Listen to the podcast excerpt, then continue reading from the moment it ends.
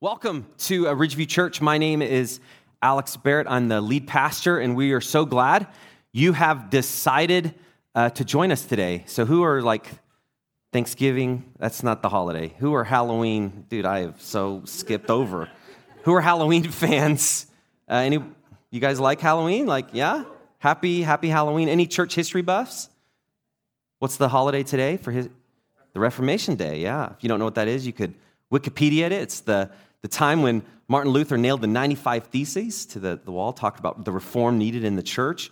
And so uh, here we have a, a holiday and lots of different things, but at the, the, the like center of, of Halloween is certainly uh, part of giving. And if you're a kid, like this is the greatest holiday that is ever invented because it's a very small cost that you have to give, literally put on anything clothes and you will get free candy.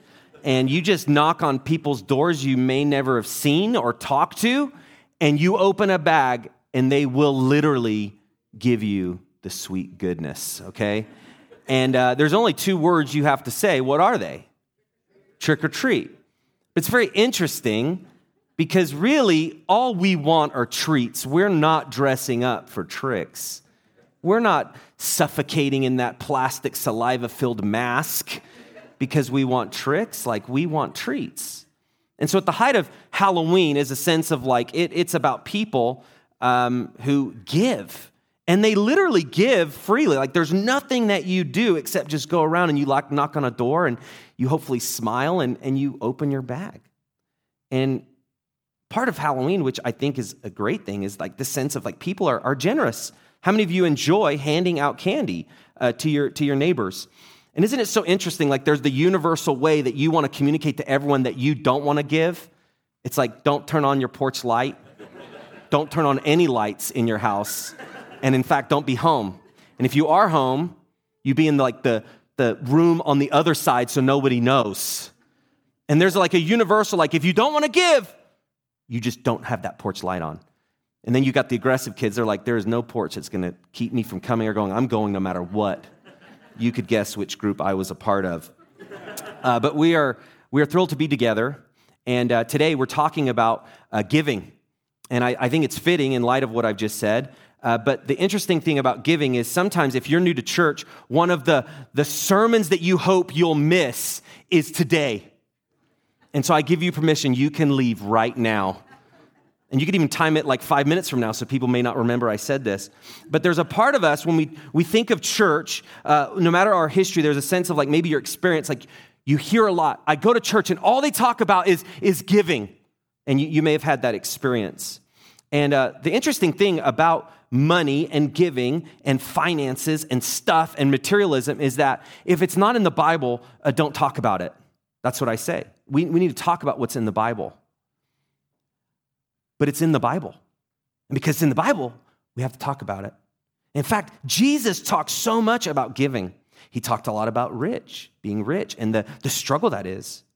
He talked a lot about the heart, and he talked a lot about materialism, and he talked a lot about the kingdom of God. In fact, giving and stewardship is second only to what he talked about related to the kingdom of God. So when you look at the breadth of just Jesus' teaching, his instruction, his perspective, he never went around money. And he never went around the importance of being a generous people. And so, what I want to do today is there may be some things in your own head, in your own past, which are like barriers and obstacles, like it makes you feel uncomfortable when you talk about money. It might be the thing that you don't necessarily want to talk about in any situation in a group. And so, what I hope to do today is to actually dig into what God's word says. This is not going to be every scripture found on the subject but we're going to kind of hone in on what does it mean to be the type of people that, that trust God and actually want to do what he says in this specific area of being a generous person. And what I propose to you is that what God's word does is no matter what stage you're in, uh, it, has, it has a way, it will speak to you right here, no matter what you may have thought before, uh, no matter your preconceived notions. That's what God's word does. As you open it up, it speaks to you. As you read it, it reads you. And so, as we talk about this, there's certain things that uh, may be a struggle. And this is not to condemn. This is not to uh, even say, like, Ridgeview needs your money. In fact, uh, we don't need your money. In fact, God doesn't need your money. God is God, He owns everything. But what the scriptures tell us, it's actually more about us. In fact, it's 100% more about us than it is God. But He has set forth uh, clear scriptures, and so we want to uh, dig in that uh, today. Uh, what I want to do is start with some teaching that you may have heard before.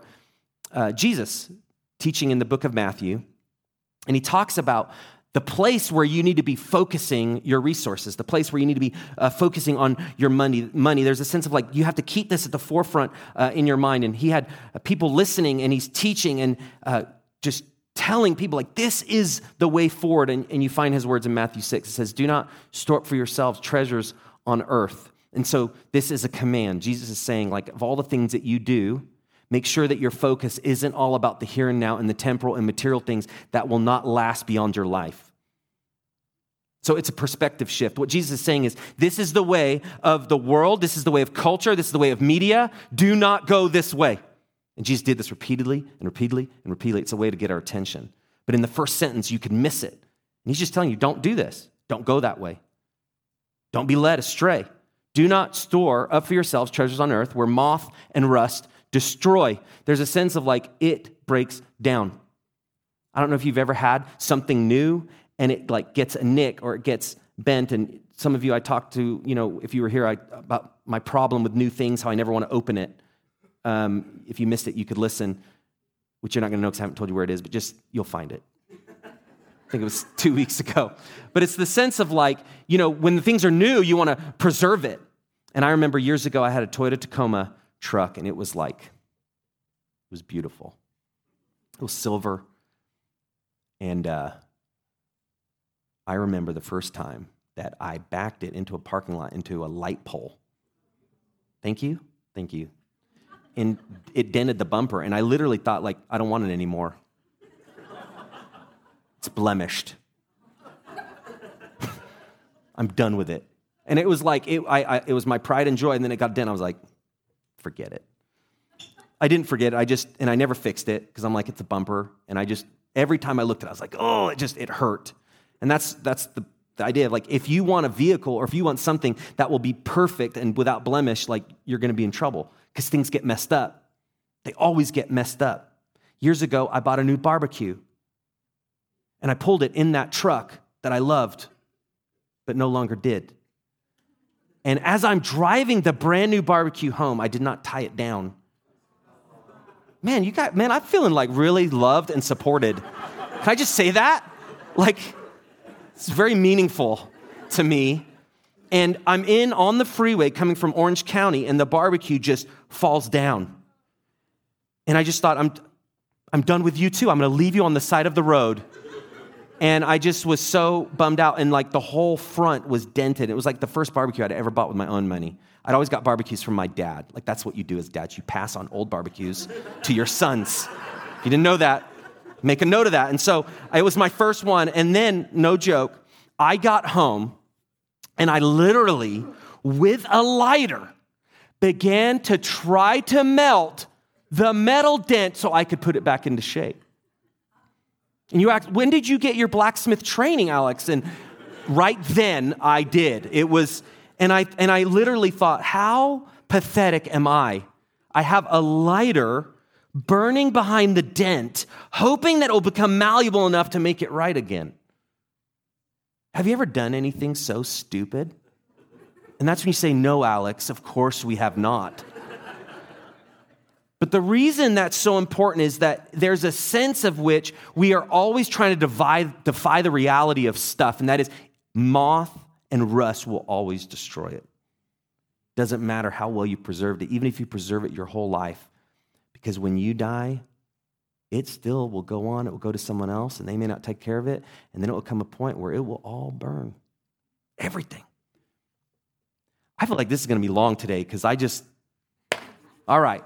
So, moth and rust destroyed, and where thieves break in and steal. Have you ever had something? I have like lots of stories I could tell. I remember I had a, a radio once. It was like my first radio. You remember the old radios that you would snap on? Like this wasn't the, it was like the custom and it would like have lights. Like I'm old school. Radios didn't used to have lights. And then they have like subwoofer settings. And then I got this brand new radio. It was like, again, my pride and joy. And then somebody broke in uh, to the sliding glass of my truck and took it. And it's, nothing is worse than having a faceplate that's like nothing is there. And you can't even listen to the radio. You can't do anything with it. And you feel like if you ever had something stolen from you, you kind of feel like violated. Like, dude, they totally broke into my truck. They took what was mine. And that, that actually happens. It happens frequently depending on where you live and where thieves break in and steal. And then Jesus goes on, but store up for yourselves treasures in heaven where moth and rust do not destroy and where thieves do not break in and steal. Pay attention to this. For where your treasure is, there your heart will be also. I want you, us to read this together, okay? On the count of three. One, two, three. For where your treasure is, there your heart will be also. What Jesus is saying is, it doesn't matter who you are, where you live, how great your strategies are. If your life is about materialism and consuming wealth, and that is it, it will just be decaying and decaying and decaying and your identity will be decaying, decaying, decaying. And I have an illustration I want to show you. This is a this is a heart, right? And then you see what's connected. What is that? Specifically, dollar bill. Okay.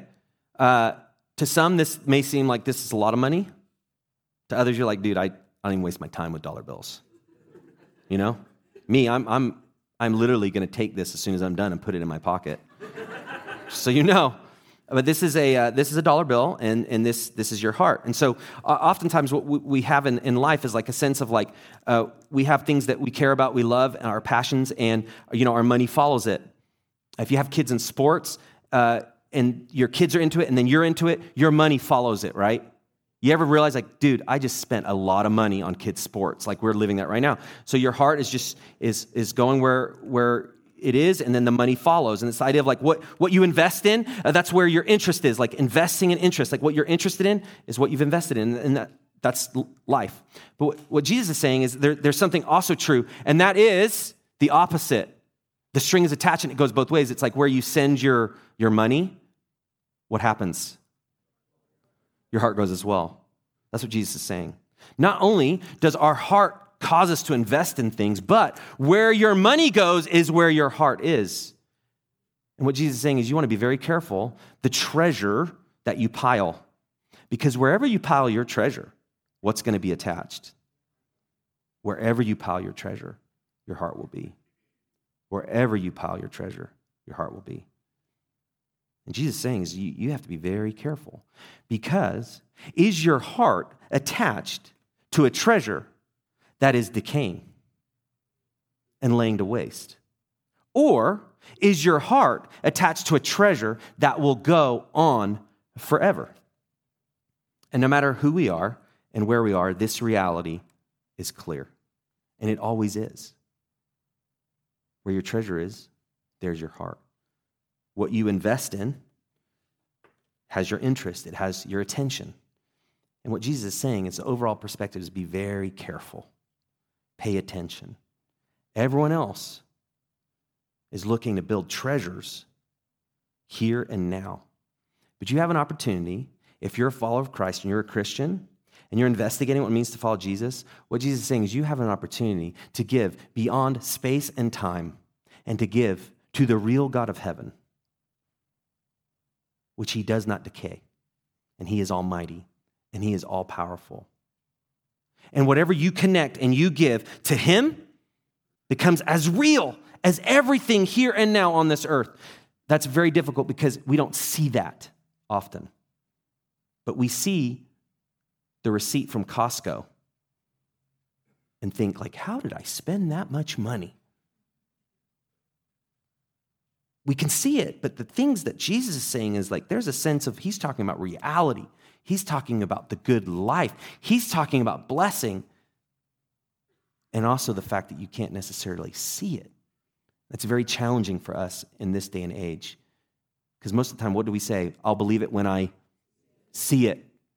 The issue us, with us related to generosity and giving is oftentimes it's there for us to see, but we're so busy looking at our decayed pile and all we see is that. So, what God wants to do is, as we look at the scriptures, as we were reminded of what Jesus says, is Lord, help us to look at the right pile of treasure, the one that, that nothing can take it out, that nothing can destroy it, that, that nothing uh, can, can hurt. And the issue is for us to grow spiritually as a church, and for you to grow spiritually as a person, you can't detour around money. Money and your spiritual growth are closely connected. That's why Jesus talks so much about it. And you can't grow without the aspect of giving. Most of the time, we measure you know, growth related to money by, by what we earn, and then it increases our, our spending capacity. The more we earn, the more we can spend. What Jesus is saying is actually, for you to make the greatest investment of your life, the more you earn now increases your opportunity to give. It's the opposite. It's not what you can spend, but it's what you can give. And growth in this life here and now is tied to that and will always be tied. The more I get creates an opportunity for me now to give even more. But it's very easy for all of us that money can drag anchor in our heart. It can slow us down. It can prevent us from moving forward. And that's why Jesus spoke so much about it. So I want to kind of talk about principle of, of like the treasure, because I think this is a key question. How much money does it take to move our heart? So, you know, for some of you, if I did a raffle and I was like, at the end of this sermon, the lucky ticket will win this balloon with a dollar attached. How many of you would put your, your you know, name in for that? Okay. Now, what if this was like $50? How many of you would put your, your name into that? What about if it was like 100? 500? What if it was $1,000? Right? See, most of our hands are going up. And now you guys are waiting for like a prize I'm going to say. Okay. but it, you know, money money gets our attention. So what Jesus is saying, he's not talking about a specific amount. He's talking about a principle. And the principle is treasure. And that amount could be different. But it's a certain amount that gets your attention more than other amounts. So, what moves our heart? A, a treasure. So, the rest of our time, I want to talk about money uh, in, in really uh, correlation to this idea of this treasure that we have. Now, our treasure is certainly the money you receive from what you earn uh, as you work. A treasure can also be the things that, that you've been given. It could be your, your stuff that, that you own, but it's a sense of like all that I have that God has given to me. And in different aspects of our life, that kind of constitutes our treasure. And so I want to just walk through three aspects of what treasure level giving is. This point of like, okay, what does it mean for me to look at my stuff and all that God's given me and be willing to be used by God to attach what I have right here and now to something that goes on forever, to the God of heaven? So let's start. First, a treasure level giving uh, is thoughtful. Treasure level giving is thoughtful. There's a sense of which what we do and how we give is something that we actually think about.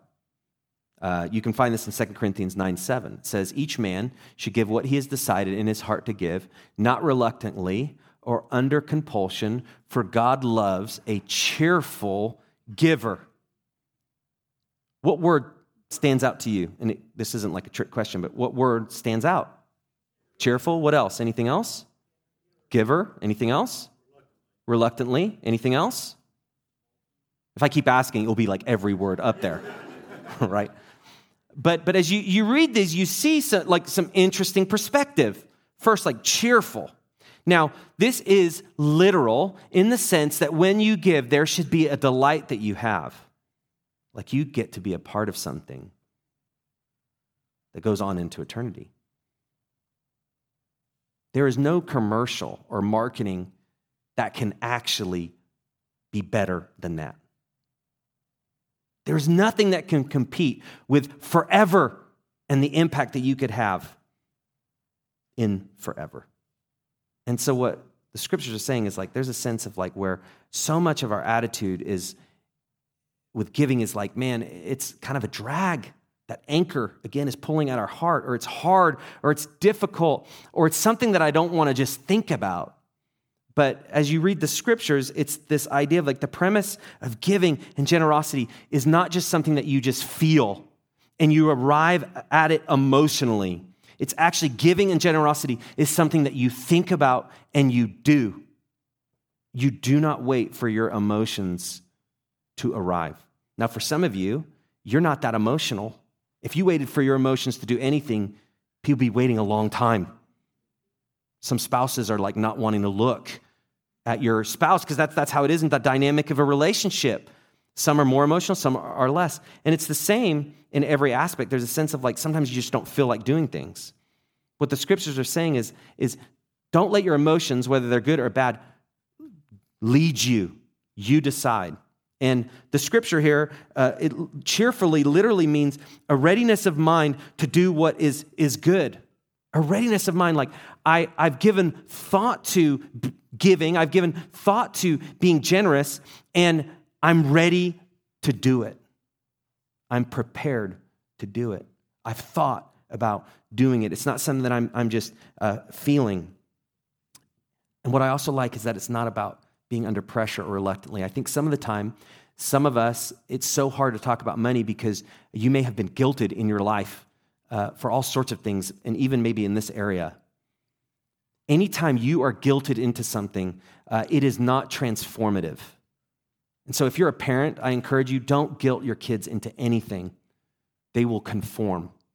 It's the same in the church. Anytime you feel like you don't have freedom, you're in trouble. Because all of us know if we don't have freedom, then we're not willing. And if we're not willing, we don't have our heart into it. And if our heart's not into it, then we just wait for us to get our heart. And that's when we're chasing our emotions. But the idea here is God, you have given me everything I have. And I don't need to feel guilty. And I don't need to feel under pressure.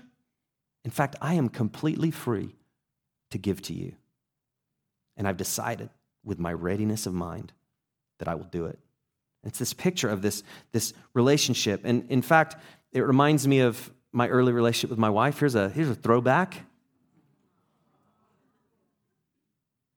Dude, I look young. You ever look at old pictures like, man, I'm stressed out. I didn't have a care in the world back then. That's Sam and I. I was 21 years old. This is at my home. We had a uh, engagement uh, party, and uh, it was Pampered Chef. It was the greatest party I've ever been in. You know why? It was a Pampered Chef party, and everyone bought it for us. Those are the kind of parties you want to go to. And uh, here, you know, this was early in our, our relationship, looking back. This was in 2002. We got married that year. And uh, a lot of this idea of, of not letting your emotions is, is a relationship commitment. It's, it's the same. Uh, obviously, I, I love my wife, and through the years, uh, there's all sorts of strong emotions connected to that. Uh, in fact, I love her more uh, than I did back then. And you hear a lot of couples saying that. And I hope that's true for all of our marriages. But the key to a successful marriage is not that you feel in love. Don't let anyone tell you that. Because there are some days where you don't feel in love at all, right? In fact, you're like, man, I just fell out of that. and you just wait for that to come back. But the key of a marriage and a covenant is a commitment. Like it does not matter what I feel, it matters what I do. You got, you got, I tried to move on, but that, you were fired up right there. But that's the truth. That's the truth. Because we need to be people who are committed and we do what's right, even when we don't feel like it. And what happens is, as you do what's right based on God's word and the truth and commitment, what you find over time is the richness of feelings actually do come. It's not empty or hollow, and it's not like we're robots. And it's the same with, with, with giving. There's a sense of which, like, God, I want to think about this. I want to take you seriously. I want to be committed to this. I don't know what that means for me, but I do want to take it seriously. And so, wherever you are, if you're there, at least enough that, like, God, I want to think about it. I want to consider what it means to be a generous person who represents you well. God will begin to move your heart. And He'll begin to move the kind of pile that you want to build with your life. So that's the first thing. Treasure level giving uh, is thoughtful. The second is treasure level uh, giving is uh, proportional. Uh, it's actually connected to thoughtful as well. But the idea of proportional is uh, you can, according to Scripture, actually decide a percentage or a proportion to give. It's not specific. You can't dig into a, like the Scripture and find what you should give to God on a weekly basis, a monthly basis, an annual basis. Like the amount isn't there. But what God does, He deals actually with uh, principles of proportion, and it, it, it's what represents like the whole. It's not random. It's not a guess. It, it's uh, specific. And the idea is how does this, what I'm giving, and in uh, my opportunity to release my, my resources for God, uh, what does that represent of my whole? Now, anytime you hear a percentage, what would be your biggest fear of what God would ask you to give? Anyone? A hundred percent. I think we could all agree that would be very limiting in some of our willingness to follow. Like if it's like, okay, you become a Christian, and then the offering goes by, and you literally just drop your card in there, your credit card, and the deed to your house, and your pink slip. And you say, God, it's yours. I think the offering would be a little bit less, right? Because there's a sense of like 100%. Like, how does that work? It's not, it's not feasible. Well, in Scripture, there actually are a couple examples of people giving 100%. Well, one that did, and the other that was challenged and did not. Uh, the first, uh, you find in Scripture in Luke chapter 21, it's in other Gospels too, and it's the story of the widow who gave the two widow mites. And Jesus is talking with his disciples as he did and he taught them. And he oftentimes would see situations which are great teaching points, and he would use them as case studies to drive home a point. Always use life to teach, it's the best. It's experiences. That's how you learn.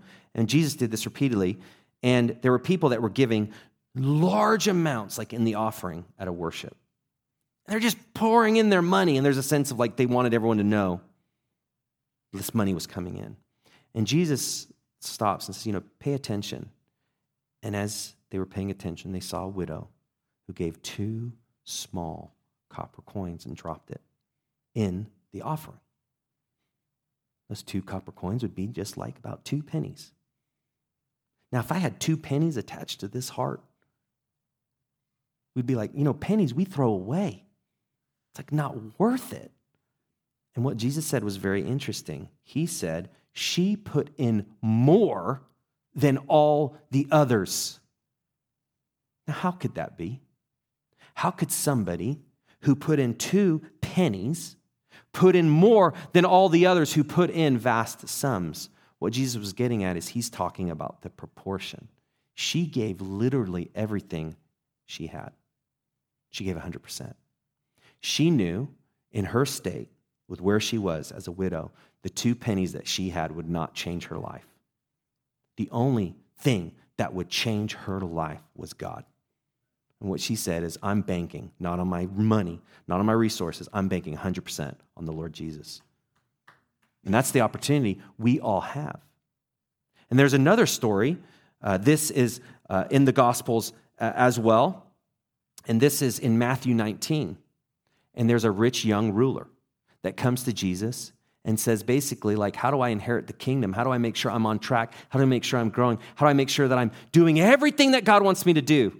And jesus tells him you know you want to follow the commands. And he states the 10 commandments. You know do not commit adultery. And he goes on and on. And the man says like you could imagine i've done all of those and i've loved you and i've loved people. I've done all of it. What jesus tells him next is seeing what was going on that is seeing his heart. And that he had great wealth. He said, You know, this, this you haven't done. Go and sell everything you have and give it to the poor. And the scriptures say the man If you could imagine going from the height of clarity, like he has it all together, he's done everything that was required of him. The man goes away. The scriptures say sad. Very interesting. What it shows is obviously very different amounts, but one who was willing to give 100% and one that was not. And Jesus goes on and talks about how hard it is for the more stuff you own to be generous. Why? Because where your what is, your treasure there is your what? Your heart. And Jesus repeatedly taught this again and again. And so money is a tremendous tool for moving our heart towards God. If you want to grow, again, it won't detour around your money. It will go right through your bank account. It will go into your checking. It will go into your resources. It will go into your stuff. And Jesus will continue to ask, How much are you willing to give? And he will do that repeatedly and repeatedly and repeatedly. And he does that because he loves us, because that's what helps us grow. The good news is, in those instances, those are not the norm.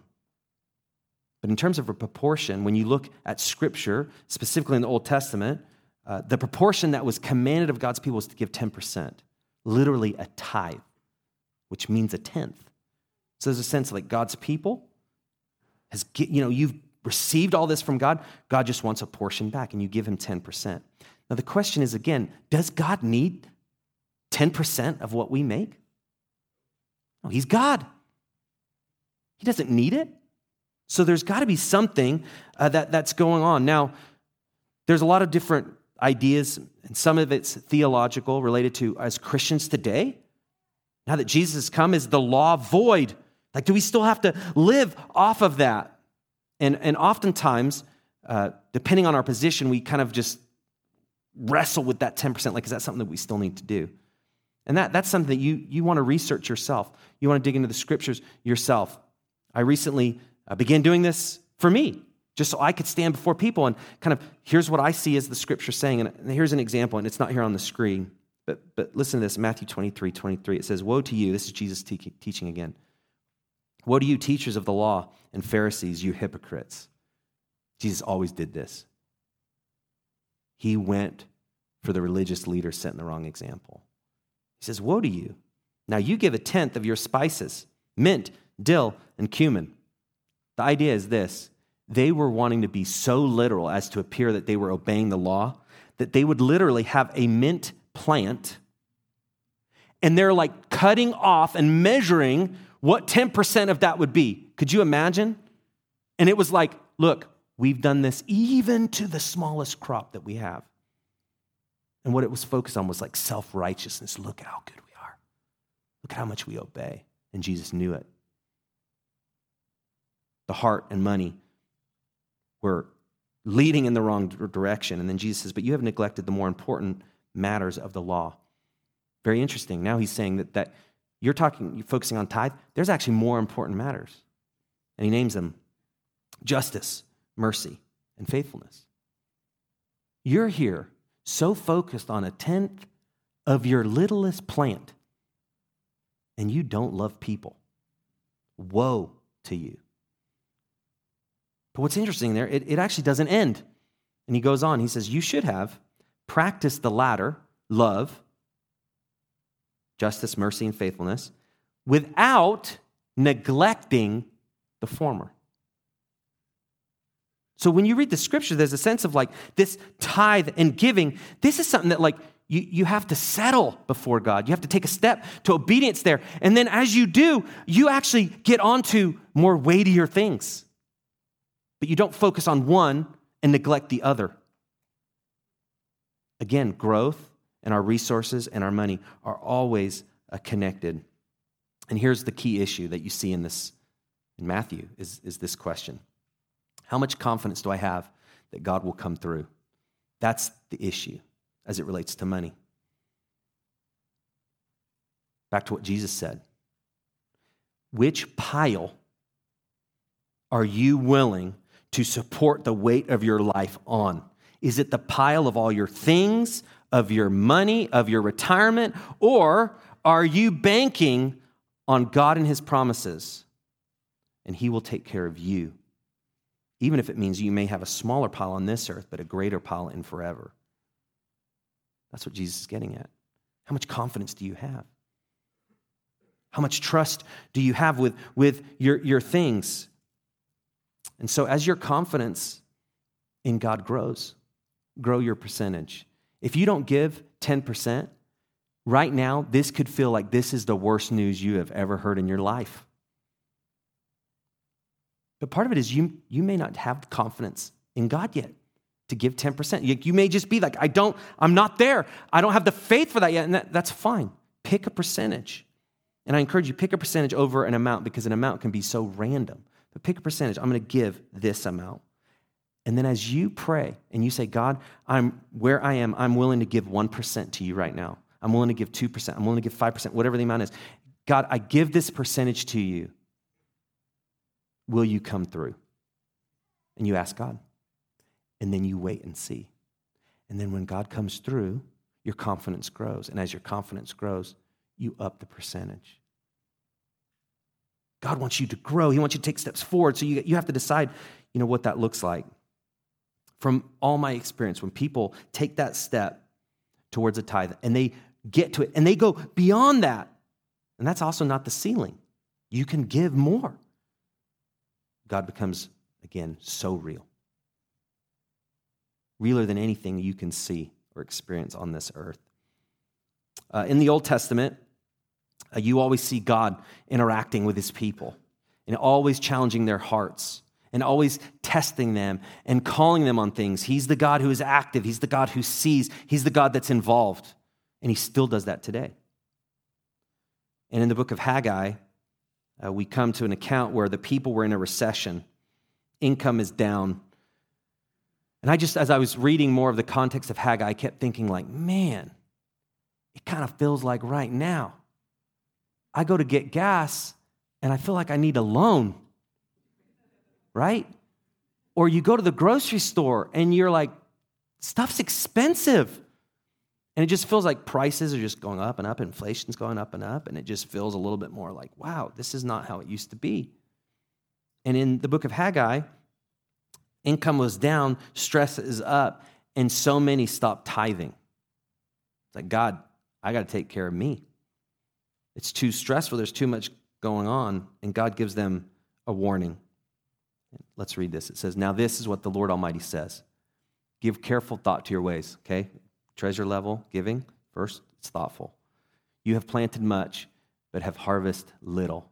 You eat, but never have enough. You drink, but never have your fill. You put on clothes, but are not warm. You earn wages only to put them in a purse with holes in it. I just want to stop right there. This is our world right now. This is why people are hopeless in our city in our state, in our country, and in our world. They're banking on fulfillment in something that will not fulfill them. They're banking on confidence of something that will not give confidence, it will take it away. And literally, the picture is you are trying to build a treasure on this earth with a bucket with holes in it. And as you look at all the work that you've done, you see it's empty and then you work harder, and the holes get bigger, and it's more empty. This is where people are without Jesus. And the Old Testament is instructive for us today. And it goes on. You expected much, but see, it turned out to be little. What you brought home, I blew away. This is God speaking. Why? Declares the Lord Almighty.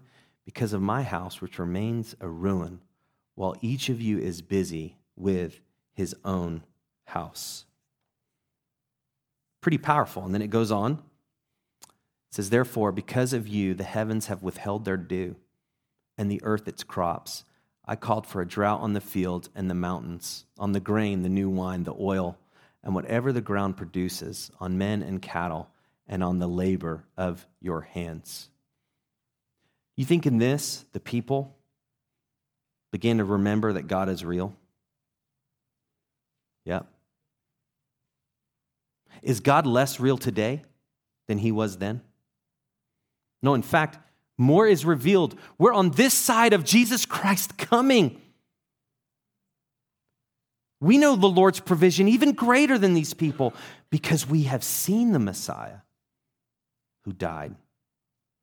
We have seen the Messiah who was buried, and we have seen the Messiah who rose again. And here we sit on this side, and the question is should we not be more generous because of all that we've been given? New life in Jesus Christ? And this is a challenge. This is a challenge uh, to me. Um, I don't know if you're a frugal person. Any frugal people out there? Yeah, you like coupons? Like, I don't want to go to a place unless I have a deal. Nothing wrong with that. But what happens is when we relate to God and we relate to giving and generosity, oftentimes as we deal with this idea of 10% or proportion or giving, most of the time it's what's the little, the smallest amount I can give and still be okay with God? What's the deal I can get? How's God going to give me what I want at the cheapest price? The kingdom of God is not cheap. Why? It costs you your life. That's what Jesus says. You take up your cross, you will die. And if it's going to cost our life, does that include our money? Yeah, it includes everything.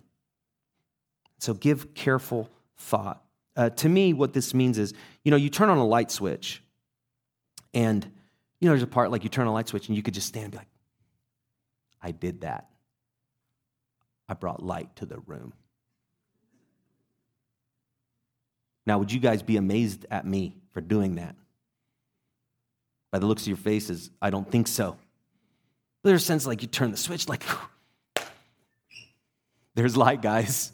Aren't you glad I did that?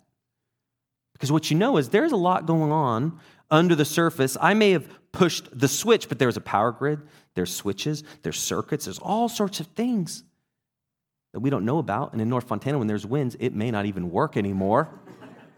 Side note, but we think about it more when it doesn't work. But when it's all working and life's going well, we just we don't give thought to it.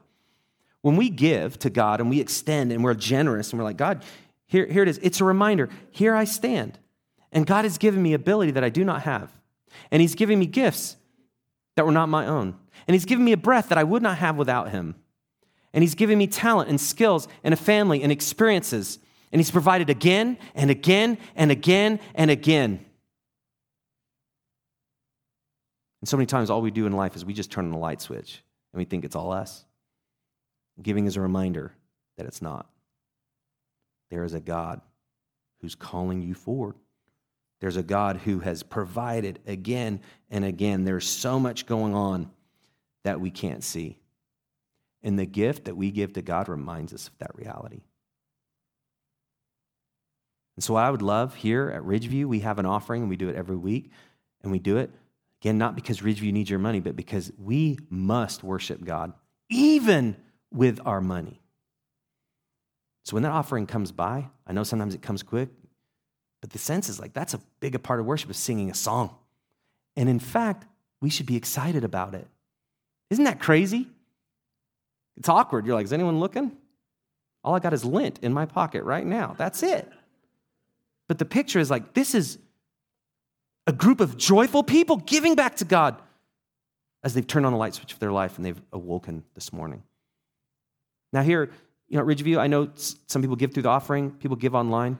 The idea is however you give, give thought to it. And then, however you give, begin with a percentage to remind you of reality. And then, the third, treasure level giving, it's persistent.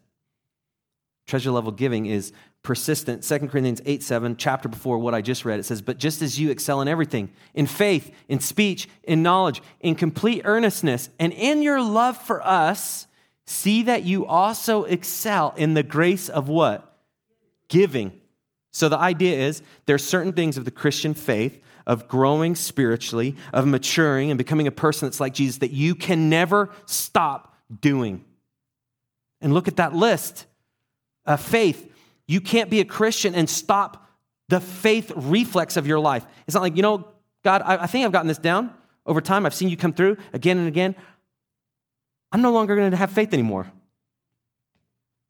I got this. It's ludicrous. You can't get past faith.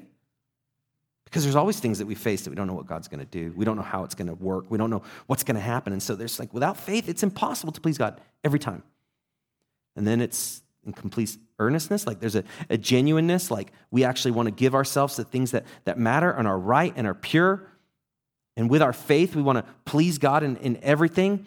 We want to be genuine. We want to chase the things that really matter. And then it goes on. And, and in, your, in your love, like we can't get past, like, what would family life look like? It's like, you know what, guys? Tuesdays, we don't love each other. Wednesdays, we'll start again. But Tuesdays, no love. That's ludicrous. Now, if I said Monday, some of you guys, well, that's how it feels on Mondays. but you can't stop this, and then it goes on. Also, excel in, in giving.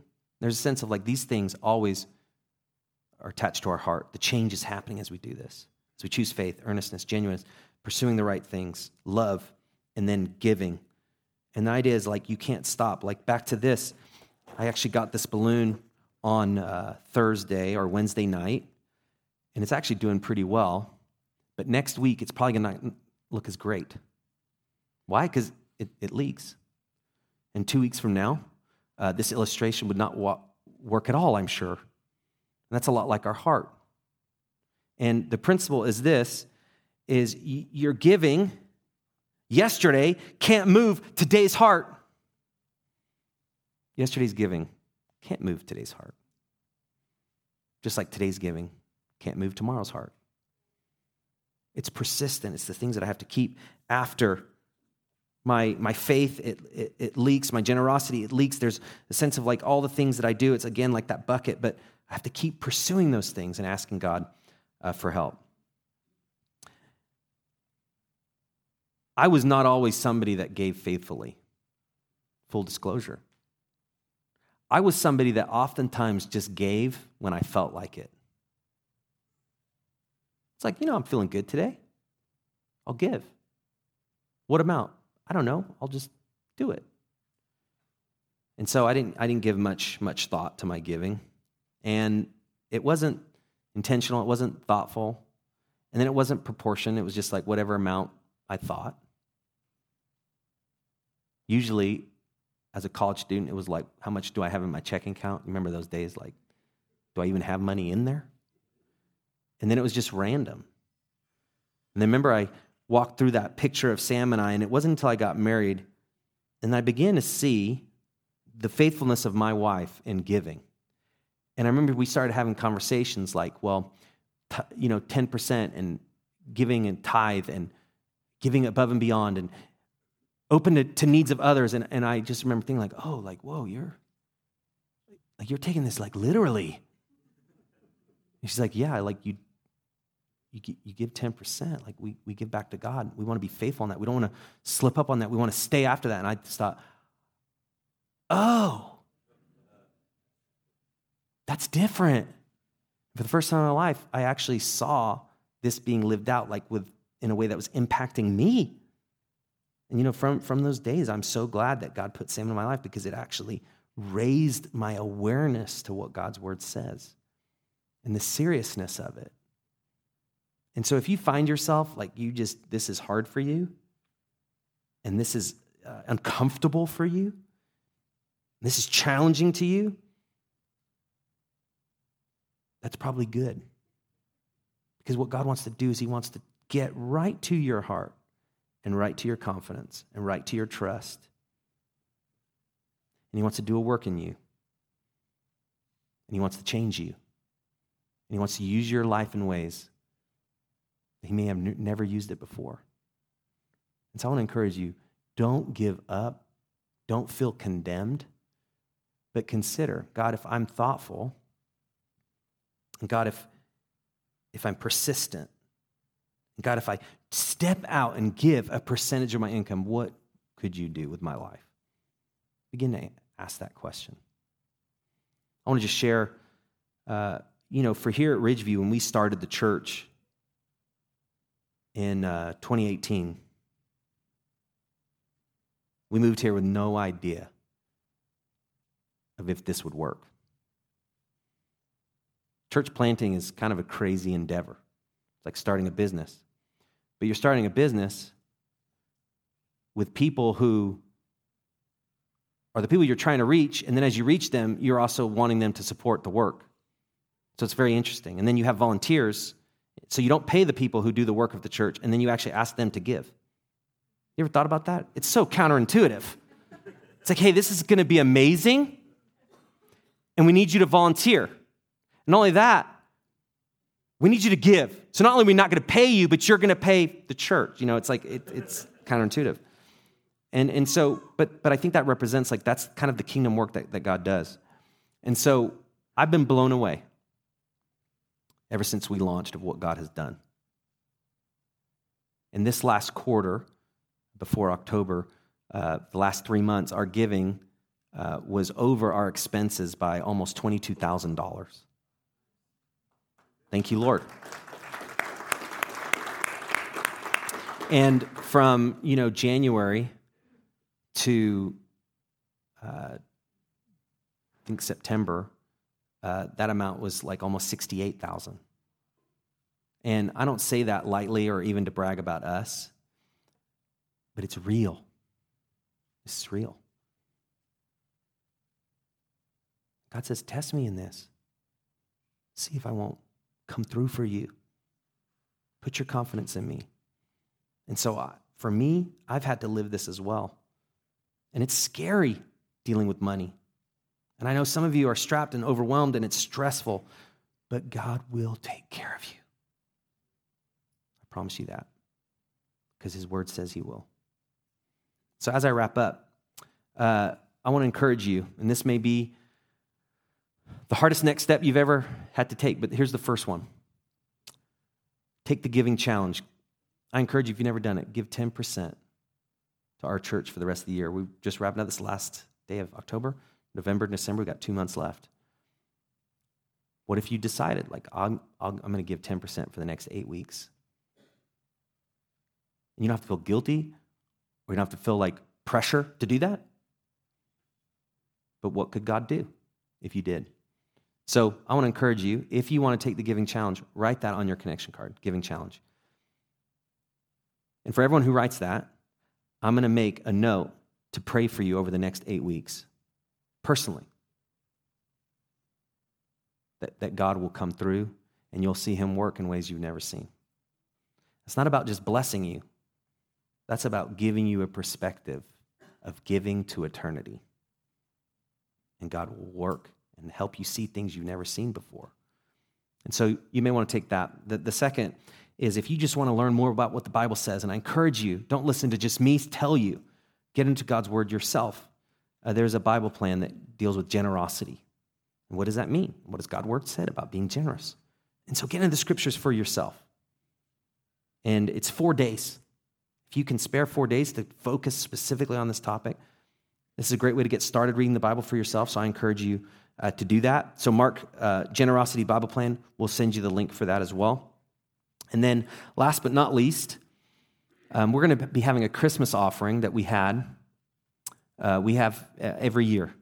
And this is our way as a church of saying we want to be generous. And this is our way of a church saying we have confidence that God will come through. And so we have a Christmas offering that is really above and beyond what people give their tithes, 10%, whatever amount they give, and, and their offerings. And we give to ministries here locally that are making an impact in our, you know, our communities. Uh, we give to people across the world who are making an impact in other countries. And it's our way as a church saying, you know, we, we need to back up with what God has given us as a church. We need to give to others.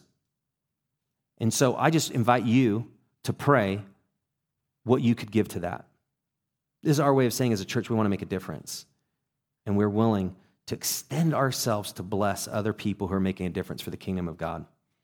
Last year, our goal was $5,000 above and beyond what we normally raise, and we raised 5,100. This year, I think we can up that by 50% and raise $7,500. Could you imagine the people that could be blessed by that money that we give? And so just begin praying. I don't know what that amount that should be for you or a percentage or whatever it is, but just begin praying that God will move your heart to give. And so consider those steps. Now, I'm going to do something that's a little bit different. Uh, what time is it, guys? I don't have my watch. What time is it? Oh.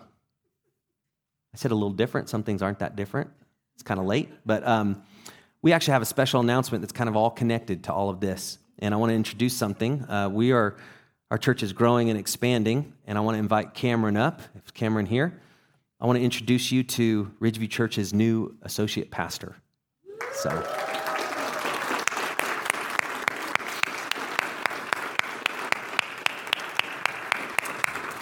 This is Cameron and Jesse. Jesse, who you heard from earlier about Operation Christmas Child. And um, I'm going to get emotional. And if you're new, you're getting to know Ridgeview as I speak, okay? Because I do this. But um, about two years ago, uh, this was pre COVID, you know, I began to pray that we really needed to expand our staff. Um, I'm the only full time staff member, part of Ridgeview. I make my living from Ridgeview 100%. And uh, when you start a church, you're, you're always having to determine where you are financially and how much you can stress, and also like your confidence in God, even as an organization. And uh, I began to pray over two years ago that God would, would lead us to somebody who is called to ministry, who wants to make a difference here in our city, in our county uh, for Jesus. And the McCulloughs uh, came uh, in the middle of, of those prayers. And uh, Cameron is called to ministry and wants to really give his life to the kingdom of God. And he's decided with, with him and Jesse and their family that the pile they want to build is in eternity. And uh, we join them. You guys can step up a little bit. Um, we, uh, we join them, and uh, there's a picture. Uh, the, the board and I, a couple weeks ago, um, that's the Ridgeview board. A couple of uh, pastors from other network of our churches, and a couple of of um, Ridgeview uh, elders. We uh, asked Cameron about this opportunity. We've been talking to him. I've been talking to him. Uh, we asked him about, um, you know, his call to ministry and what God was doing in his life. And then, you know, as a board, we unanimously voted like he he's ready to take this step, and we licensed him uh, to the ministry. And to license means uh, we see your call we see God's work in your life. We see your heart. And we want to step alongside you uh, to uh, develop that call and to give you an opportunity to make a difference. And so um, I see this as, as God's uh, provision. And also for us as a church, everything I've been talking about, this could not happen if it weren't for people like yourself who are giving. So I just want to thank you for your generosity. As you can imagine, when you go from one full time employee to two, it obviously doubles the amount of expenses that you have. And so this is actually a, a, a stretch for us as a church. We have an opportunity now. All of God is done. Uh, we now have an opportunity to, to further expand and reach people. And for us to do that, we need more people who are giving their whole time to Ridgeview organization. And so uh, Cameron left his job uh, that he had had for 10 years in a logistics company and has decided to join uh, the staff full time here at Ridgeview. So I want to let you know uh, there's a picture of us laying hands on Cameron, and uh, we did that as a board, uh, praying for God's blessing over him and uh, Jesse. And I also want to invite our Ridgeview board and their wives uh, to pray over him now as a church. And so if you guys could come up, I'm going to lead us in that, that prayer. this is the realness of God. So I wanted to give you this example. As you step out in faith, uh, God will expand your resources, He will expand your faith, and He'll do a work that only He uh, can do. And so, ladies, if you could uh, lay your hands on Jesse and men, uh, lay your hands on uh, Cameron, and I, am going to pray. And what I ask you guys to do as a church is uh, pray for Cameron and Jesse as they come to mind, as they take this step of faith. And then uh, pray for us as a church. What this represents is we now have new opportunities to reach people in ways that we never have. What God is doing is He's bringing reinforcements, many of you who are here. And He's also growing our staff so that we can reach people for Jesus Christ and to show them where the real treasure is found. And so we also have an opportunity because uh, the people part of Ridgeview are also their parents. And so Claire And Gwen in the back, once you guys raise, this is Cameron's parents. Then we have Christy and Pat right here. Once you guys raise your hand. So we have a unique opportunity. These people are also a part of Ridgeview and uh, their parents. And so we rejoice with you guys as well. And I commend you for the investment that you've made in your kids. Let's pray. God, you are real, and you're realer than anything that we can see on this earth. And you are faithful, and your word is true. We thank you for the opportunity that we have to come alongside Cameron and Jesse and their family as they fulfill the call that you've laid on their heart, the call to ministry. We thank you for uh, both Cameron and Jesse committing their lives to Christ, for deciding years ago to surrender their lives, and then through that, through that surrender, further refining them, growing them, and bringing them to this point. Thank you uh, for the work that you've done in their lives and the work that you will continue to do.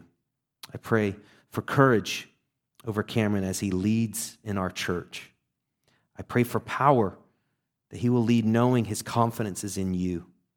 I pray for Jessie as she follows Cameron, as she continues to minister, that you will give her just a sense of your presence over her and peace as she extends herself in faith as well. We pray for their entire family, for their kids. We thank you for them. And Lord, for us as a church, we want to be faithful. We see this opportunity to further extend ourselves for the gospel. There is nothing greater that we can give ourselves to than spreading your light to the darkness around us. So, God, will you give us that passion to do it, to not stop sharing all that we have seen and heard? So, we surrender this to you in the name of Jesus, we pray. Amen.